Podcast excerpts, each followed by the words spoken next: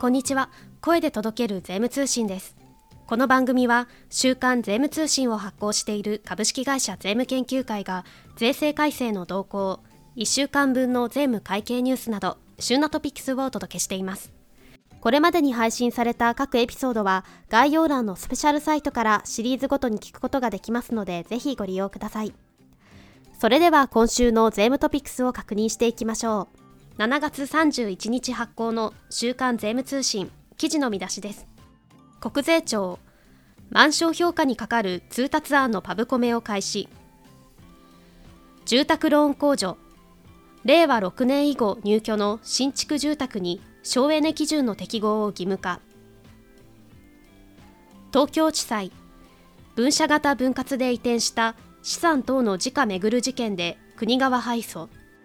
国税庁改正通達あらましで教育資金贈与にかかる管理残額の課税関係示す。これだけは知っておきたいインボイス制度 Q&A3 インボイスの交付記載方法写しの保存関係編。東京局変額個人年金の雑所得にかかる必要経費の計算方法で文書回答。図解でわかるインボイス制度第25回は仕入れ税額の計算。仕入税額の計算方法外貨建て取引における計算方法。税理士香取実先生。税理士白井一馬先生。税理士与良秀夫先生。税理士渡辺正則先生によるオンライン座談会。歴年課税と相続時生産課税の改正を踏まえた生前贈与対策を検討。公認会計士税理士調査誠先生。公認会計士川口博之先生。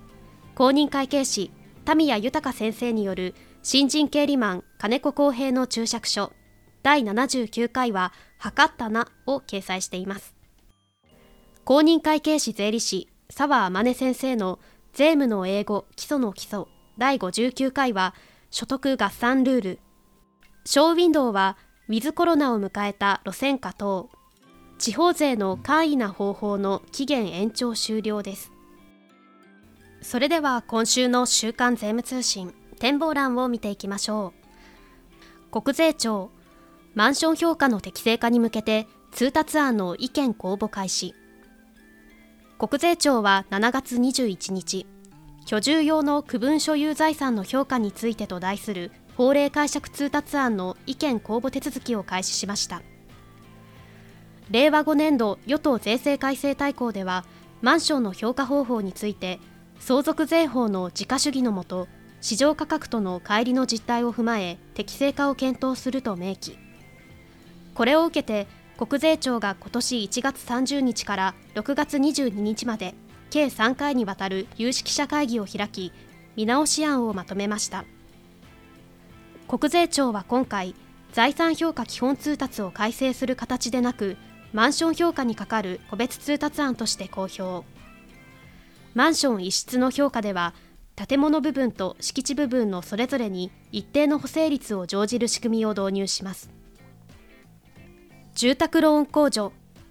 令和6年から省エネ基準不適合の新築住宅は適用対象外。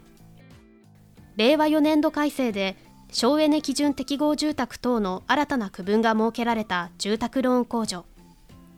改正建築物省エネ法の施行を見据え令和6年以後に入居する新築住宅については原則省エネ基準適合住宅が適用要件とされ不適合の場合は対象外となります。東京地裁分社型分割により移転した資産等の時価をめぐる事件で国が敗訴。東京地裁は7月20日分社型分割により分割承継法人に移転した承継資産負債の時価の算定をめぐり争われた事件で原告の請求を認め国側が敗訴しました。時価の算定をめぐっては原告が提出した第三者評価機関の意見書が採用されています。以上7月31日発行の週刊税務通信からお届けいたしました。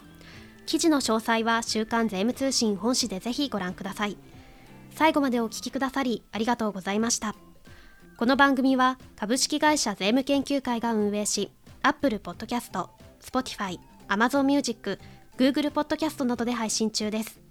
最新回の配信時にお知らせが届きますので、ポッドキャストアプリからぜひ番組登録をお願いします。それではまた次回の配信でお待ちしております。